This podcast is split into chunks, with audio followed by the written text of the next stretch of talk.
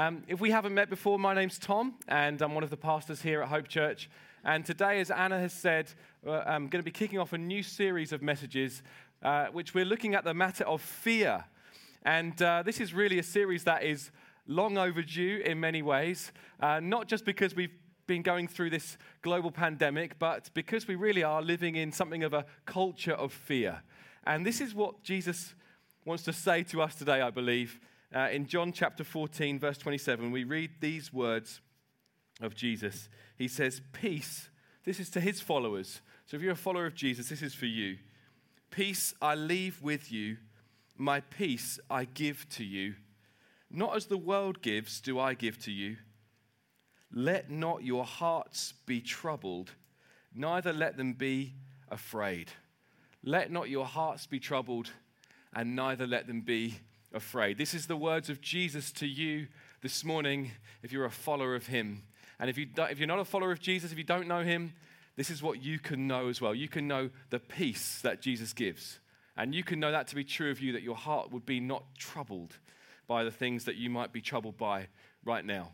As I say, this is a series that is long overdue because we're in a culture that is wrecked by fear it's a culture that there is so much to be uh, fearful about, it would seem. There's so much uh, messaging around fear. Uh, even before this global pandemic that we've been going through in the last 16, 17 months, there was so much fear fear of rejection, fear of failure, fear of uh, death, fear of losing control, fear of the future, all kinds of stuff that was rife. But over these last 16, 17 months, we've had this kind of coming at us from all angles, haven't we? we every newspaper or uh, media outlet, barely any are uh, not guilty of this. That there are a head, there's a headline most days saying, uh, "Scientist fears X, Y, Z." And today, probably when you get back from church, there'll, been, there'll have been political programs on the TV where scientists will have been interviewed, and the headline will be Scientists warn XYZ could happen. Scientist fears XYZ. This has happened again and again and again. And I think our media have got into something of a rut because even this week, when a prominent scientist had some good news for us, namely that the pandemic could be coming to an end by October in this country, the newspaper still had this to say about this headline COVID 19, the bulk of the pandemic will be behind us by October, Neil Ferguson warns, as if that's something to be kind of warned by. Well, no, this is really good news. But I think the papers have got into sort of autocorrect mode that whenever a scientist says something, it has to be followed by the word warns or cautions, or uh, there's always a, a headline saying why you should be worried about this variant, why you should be worried about the next lockdown that's going to happen. This is coming at us from all angles. And Many of us can't wait for this to kind of be over, this period of uh, doom and gloom and uh, all the various restrictions that we've known on our lives. But when it's gone, there will be another thing.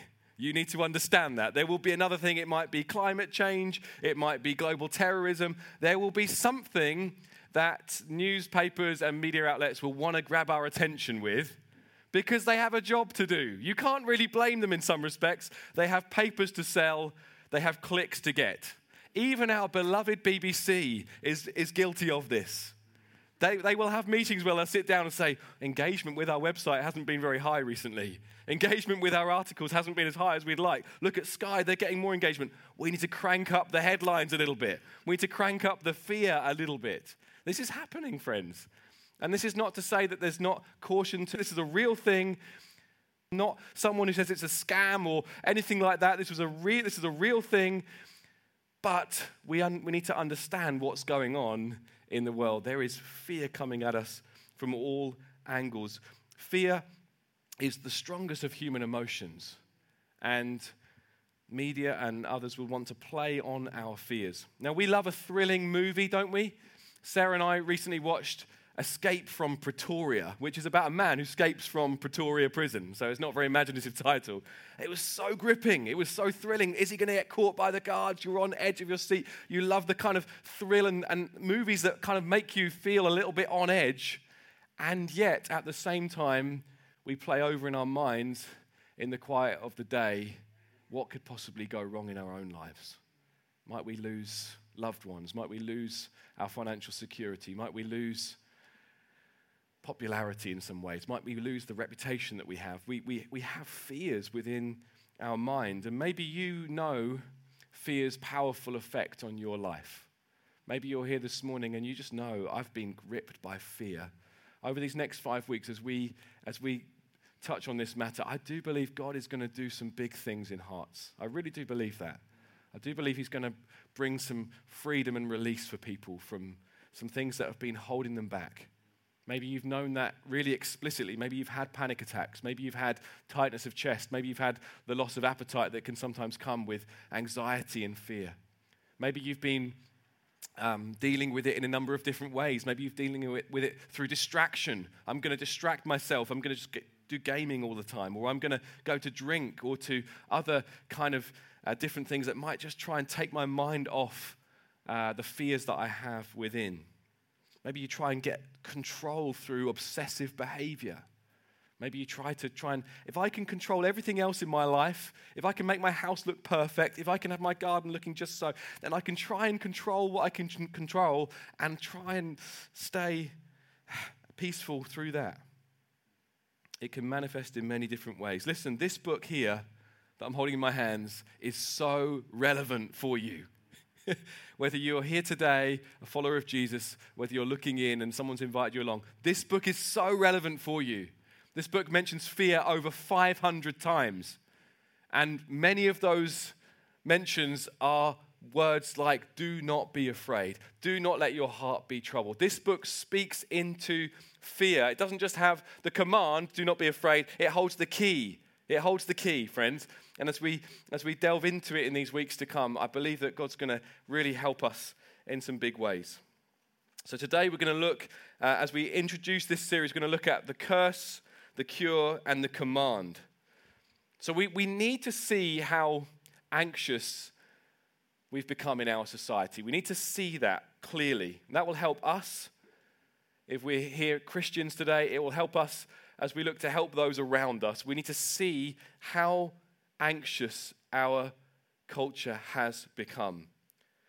We need this so that we can help ourselves deal with anxiety and fear, but we need it so that we can help others. Everyone is being impacted by this culture of fear that I've alluded to, whether that's through uh, TV and 24 hour news channels, whether it's through Twitter, whether it's through our phones when we're checking uh, BBC News or what other news apps we might use we are having things thrown at us at all angles, whether it's extreme weather that's been uh, profiled a lot recently, whether it's uh, the threat of uh, terrorism or rogue states, whether it's pandemics, whether it's knife crime in our neighborhood, whether it's political turmoil. We're having it thrown at us from all angles, and information is coming to us at a frightening pace. And stuff that if we lived 100 years ago or 150 years ago, stuff that we would never, ever have heard about in our whole life is coming to our phone and we get notifications telling us about it every single day. You need to understand that the world has changed hugely. Maybe as many as two or three hundred years ago, if the Queen's husband died, as he did a few months ago, if he died, we, you wouldn't hear about it for maybe days or weeks until someone came to your village to herald the news. And now we have the news it, the moment it happens. Through Twitter, you have it the second it happens. And it's coming at us from all angles. And it's not just news uh, and, a, and big events, but diets. I mean, it would be so much better if newspapers just printed one paper a week, wouldn't it? Because they wouldn't have to fill their, their papers with all kinds of speculation. Almost every other day, there's something else that would cause cancer, some food that you could eat that would cause cancer, or something like that. And you think, you're just trying to fill paper here now, aren't you? You're just trying to make another story of someone speculating about something. But not just diets, but concerns about our children and the next generation, what might happen to them and we kind of have lots of red tape and lots of things that we have to go through, which we do here. You'll be pleased to know we take safeguarding very seriously. But even with all of that, there's some stuff there of, well, children can never be 100% safe. Safety is like a holy grail that looks amazing, but we never quite get it. We never quite attain to it. We have seat belts and a health service, and we have CCTV, and we have all kinds of things. We have antibiotics, which are incredible. And then there's worry about what if we become immune to antibiotics? There's that worry now as well to think about, oh, these amazing drugs, but what if we get immune to them? Then we're in big trouble. This is all kinds of things coming at us. It's become a holy grail, safety has, but it's always just out of reach. We're protected like never before, and yet now as a society, we're more anxious than ever before. Just 100 years ago, the average age or the average life expectancy was 60. It's now 82. And yet we're more anxious as a society than we ever were. What is all this about? What's the cause of this curse? I believe it's very simple, and I believe it's because as a society, by and large, we've turned our backs on God. I really believe that is the, the root cause of it. Our society is becoming ever more anxious about the unknown. That's why the voices of scientists are becoming more and more prominent. They're almost like prophets that people want to hear from. Like, if only you can speak into the future for us. And listen, I'm not anti science. You know, science has seen incredible things happening. My own child was, uh, you know, had a serious medical condition when she was a baby. And, uh, and listen, I'm so grateful for medical advances and all kinds of scientific advances. But People are now sort of hanging on the words of scientists as if they might be able to reassure us. If we can only know about the future, then we can control it in some ways. We can feel a sense of, okay, I know that's going to happen, I know that's coming, and so we can feel reassured. This is a big deal for us. Without the providential care of a kind father who rules the universe sovereignly, we're kind of left to the mercies of the shifting sands of morality and of nature, and of the future. And so, in ousting God from our society, other concerns from, from personal health to the health of the planet have kind of got this divine ultimacy in our minds. That's the biggest thing that we could possibly look to. We're no longer anchored as a society. As a society, we're no longer anchored in who God is, knowing Him as our Father, knowing Him as our provider. And so we've kind of got these free floating anxieties going around. And you see, the thing is, atheism promised so much.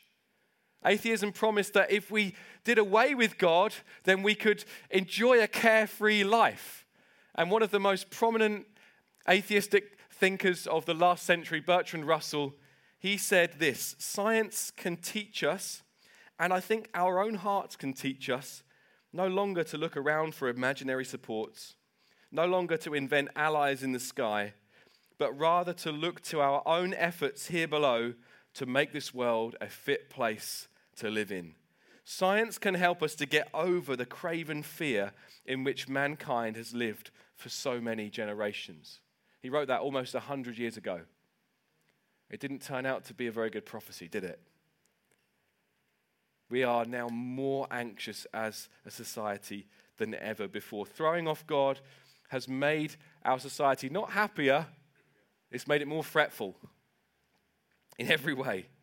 But it wasn't just Bertrand Russell. The Enlightenment period of the 17th and 18th centuries, where there was loads of scientific and technological advances, it essentially promised that science would drive away the shadows of fear and superstition. And, and this sentiment, this sentiment of the Enlightenment has continued. I don't know if you remember this bus campaign a few years ago that was put on by the uh, British um, Humanist Association and sponsored by Richard Dawkins. Buses, they paid tens of thousands of pounds to send buses around uh, London saying there probably is no God.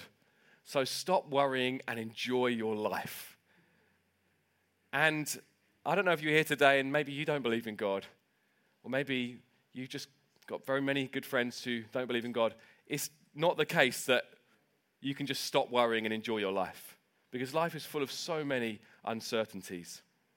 And so this nation is now mostly non Christian. We're probably 5% of people who would be Christians in this country. And what we found is that actually now this society is more anxious than ever before. Mental health services are overrun having worked in mental health services myself and with mental health practitioners on a regular basis, mental health services are overrun. That was 10 years ago, and even more so now. And medication is thrown at people for all kinds of anxiety disorders. And again, I'm not anti medication for things. I know that these things can be helpful. But if you're a doctor here, you will know that is a palliative treatment, it's not a solution. It's something that might treat the impact of anxiety in your life, but it's not a solution. You would, you would know that if you're a medical professional here. And we've got this, this society that is more and more anxious. The more technology and science has advanced, we've not become more happy and less anxious. So, what does our society do with all this anxiety? It won't turn to God. It won't turn to God. Fear has become a disease to be medicated.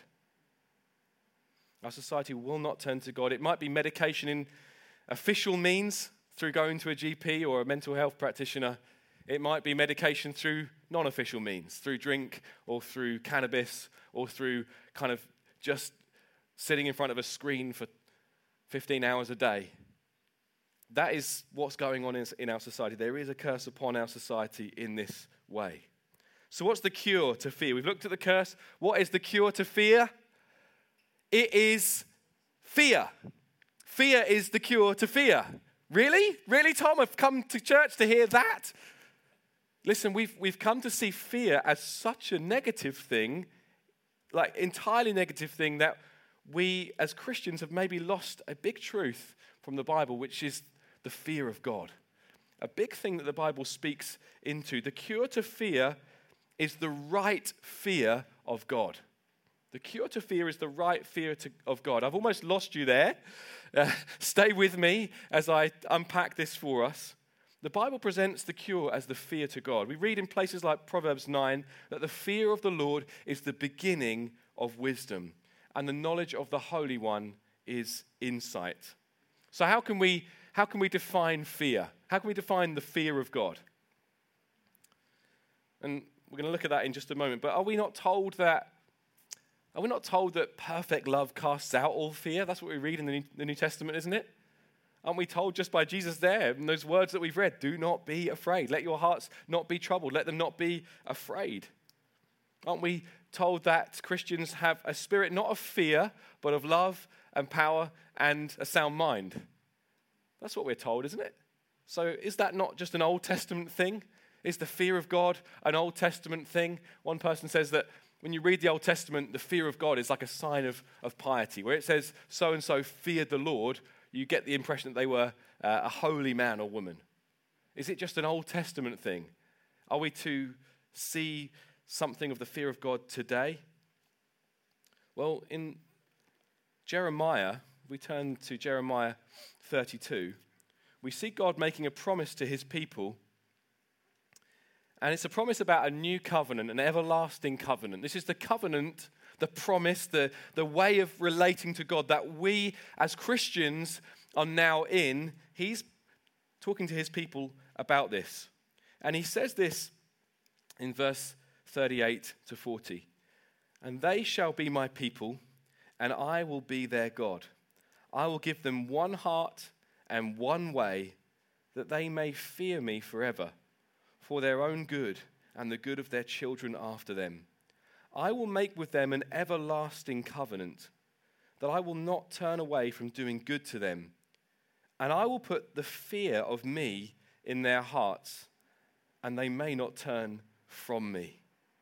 So, the fear of, of God, when we read that promise from God about this new everlasting covenant, we see it's actually a blessing of the new covenant. We see it's a, a blessing for Christians. The fear of God is a blessing for Christians. It's a thing that Christians get to know. It's not something that is Old Testament. No, it's something that believers in Jesus get to know. It's not something that we might have had before Jesus came along. No, we get to know it now. So, how might we define it? This is how I'm defining the fear of God today. The right fear of God is a rejoicing in and a trembling before who he is. This is, this is the fear that keeps us from walking away from him or drawing back from him. This is not a, a fear that makes us run away from God as if he's some kind of chaotic monster. A sinful fear of God, a wrong fear of God. It arises from this perception of God as some sort of chaotic lunatic that we can't trust in. It sees God as hazardous, not as glorious. Listen, the right fear of God, it flows from an appreciation of God. It flows from an appreciation, a right understanding, a right view of who He is. It's not a flip side of love for God. It's not love Him but also fear Him. Right fear of God doesn't stand in tension with love for God. Right fear falls on its face before God, but listen, it falls leaning towards the Lord, not away from Him. It falls in His direction. It sees Him as gloriously gracious and majestic and strong. It's not right to say that we love God for his graciousness, but we fear him for his majesty and power. No, we, love him also for his holiness and majesty and power, and we fear him because of his great grace and mercy poured out on our lives. So, true, right fear of God is, is true love for God, actually. It's the right response to God's full revelation, his full revealing of himself in all his grace and glory. That's what the, the right fear of God is. It's the right response to his revealing of himself as glorious creator and merciful redeemer. That's how he's revealed himself to the world. You can look around you, you can see this, this God, this creator is glorious. He's a glorious creator. And as you look at Jesus on the cross, as you look at him hanging there in your place to redeem you and free you, can see him. He's revealed fully as your glorious, merciful Redeemer. So the right fear of God comes from seeing him for who he is, and it drives away, it drives us away from other things. It drives us away from other things and to our God. It's a fear that makes us lean towards the Lord because of his goodness to us. Listen, we were, we were made for this. We were made to rejoice in and tremble at the living God. That's what we were made for. To, to know this rejoicing and trembling. It's such a, a thing that seems so paradoxical, doesn't it? To rejoice in something and tremble at it. This is what we were made for. It's true worship. To see Him for who He is and to enjoy Him for it. He's the awesome creator and He's the gracious redeemer. So we can look at awesome things in nature. When you go to Felixstowe on a stormy day and you see the great crashing waves, you can look at those waves and say, This is my Father's work. You can see a beautiful sunset and you can say, This is my Father's work. This is the one I get to know. This is the one who's shown me mercy. This is the one who's shown me grace. It's the fear of the Lord.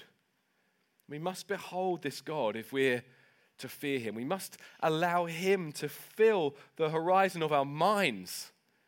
And that is completely the opposite of what our culture and our society tells us to do when we're anxious. Because our culture says, look inside of yourself. I saw something on Facebook this week that says, celebrate your strength. Look at yourself. Look at you. You're wonderful. You are enough, it says. But actually, the Bible says you need to behold him. You need to have the horizon of your mind filled with him. This is what it says in 2 Corinthians 3 and verse 18. And we all, with unveiled face, beholding the glory of the Lord, are being transformed into the same image from one degree of glory to another. For this comes from the Lord who is the Spirit. Listen, when we, we seek to bolster our self esteem by looking in on ourselves, and everything about our lives encourages that. Social media encourages us to look at ourselves. So much encourages us to look inwards. When we do that, we actually just become more anxious, become more desperate. We need to behold Him. Relief from anxious fear is for those who fear the Lord, who behold him, who drink deeply of who he is, who allow uh, who he is and what he's done to fill our minds. So the fear of God is, is not it's not all that we, with our culture's kind of allergic reaction to the word fear, it's not all that we might expect. It's seeing God for who He is our awesome Creator and our gracious Redeemer. It's beholding Him, it's rejoicing in Him and trembling at Him. And friends, we need this. We need this in our lives. We need to behold Him. And as we behold Him, we're transformed from one degree of glory to another. So we've looked at the curse, we've looked at the cure. Let's look at the command, shall we? Let's go back to the beginning. Jesus says, Let not your hearts be troubled, let them not be afraid. How are we doing? How are we doing? What's going on in your heart? Are you kind of walking in fear day by day, an unhealthy fear. In the weeks to come, we're going to unpack different fears that can become strongholds. God's going to do great stuff in this series, but just as we, at the outset of this, let's just allow God to graciously put his finger on things. What we, what we most fear does speak a lot about our priorities, it speaks a lot about things that we might be making ultimate in our minds. Maybe that you know, ah, okay, God's putting his finger on this. We're going to respond. We're going to respond now. We're going to sing to this God. And we're going to have a bit of extended time of just being before him. And the band could come and be ready. They've served us so well today. We're going to sing some more. But just as we sing, and as I pray in just a moment, I believe God's going to just put his finger on some things. Some things that maybe you've, you know, the fear of man. Oh, a snare, the Bible says. It's a snare. Fear of the future. Just trying to grasp hold of things that you can control. There's some things that God wants to deal with today. And He wants to fill the horizon of your mind. As we sing this song in just a moment that speaks of this sovereign one, this Jesus who who stands with victory in his hands. Wow.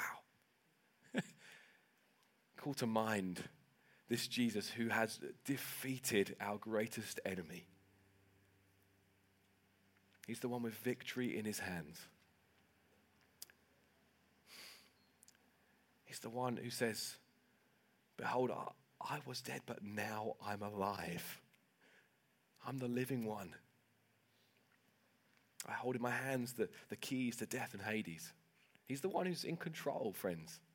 This Jesus who went to the cross for you and I, who went there to take upon himself the punishment that our wrongdoing deserves, our wrong thinking deserves, our self centered life deserves. And he rose again. And he's here in our midst this morning, guys. He's here with us. Should we stand where we are? Just want to lead us in a prayer. I want to encourage us to engage our hearts with this God. There'll be time to receive prayer at the end of the service. We've got our prayer area back. And uh, if you've served on the prayer team in the past, just please go and be ready to receive people and to pray with them. But right now, let us each one,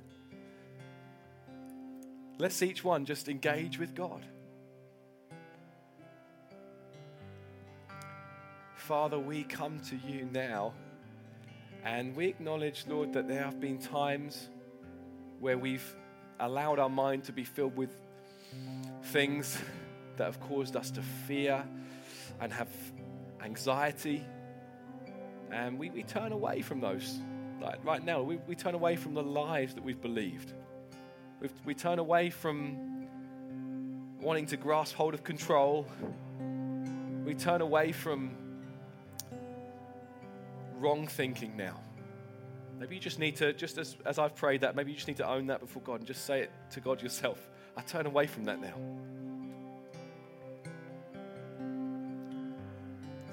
Father, we thank you that even as we do that, You don't just kind of stand there, arms folded, thinking, when are they going to grovel? that's not your, that's not your, uh, that's not your posture towards your children, Lord. You're so, so pleased to see your children turning away from things. Lord, it delights you. Just believe that even now, you just need to see the Father's delight as you leave some things behind, as you, as you turn away from wrong thinking. He's not got his arms folded.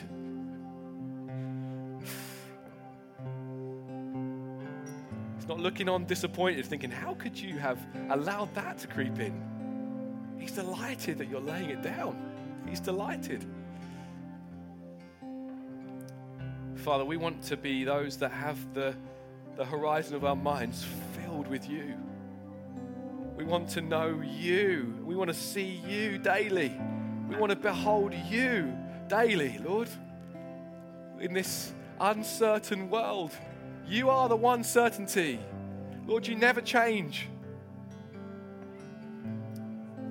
You never change, Lord. Take a hold of this God this morning. Friends, take hold of your Father this morning. He never changes. Allow fear to melt away as you behold this one. Father, would you do work in our hearts now, even as we sing? Would you lay your lay your gracious, loving hand on some things where you want us to just put things down. We want to be those that shine in this life because we're solid and secure. Not thrown around, Lord, by every wind of doom mongering, not thrown around by the opinion of others, not living life hoping that people might accept us, fearful of what they might think. We want to be those that take a hold of you and what you say. Pray you convince us, Lord, that this book is your living word, that really does come and do work in our hearts. Pray you convince us of that, Father. Would you convince me and my brothers and sisters here that this book holds the truth that will set us free? Convince us of that, I pray. In Jesus' name.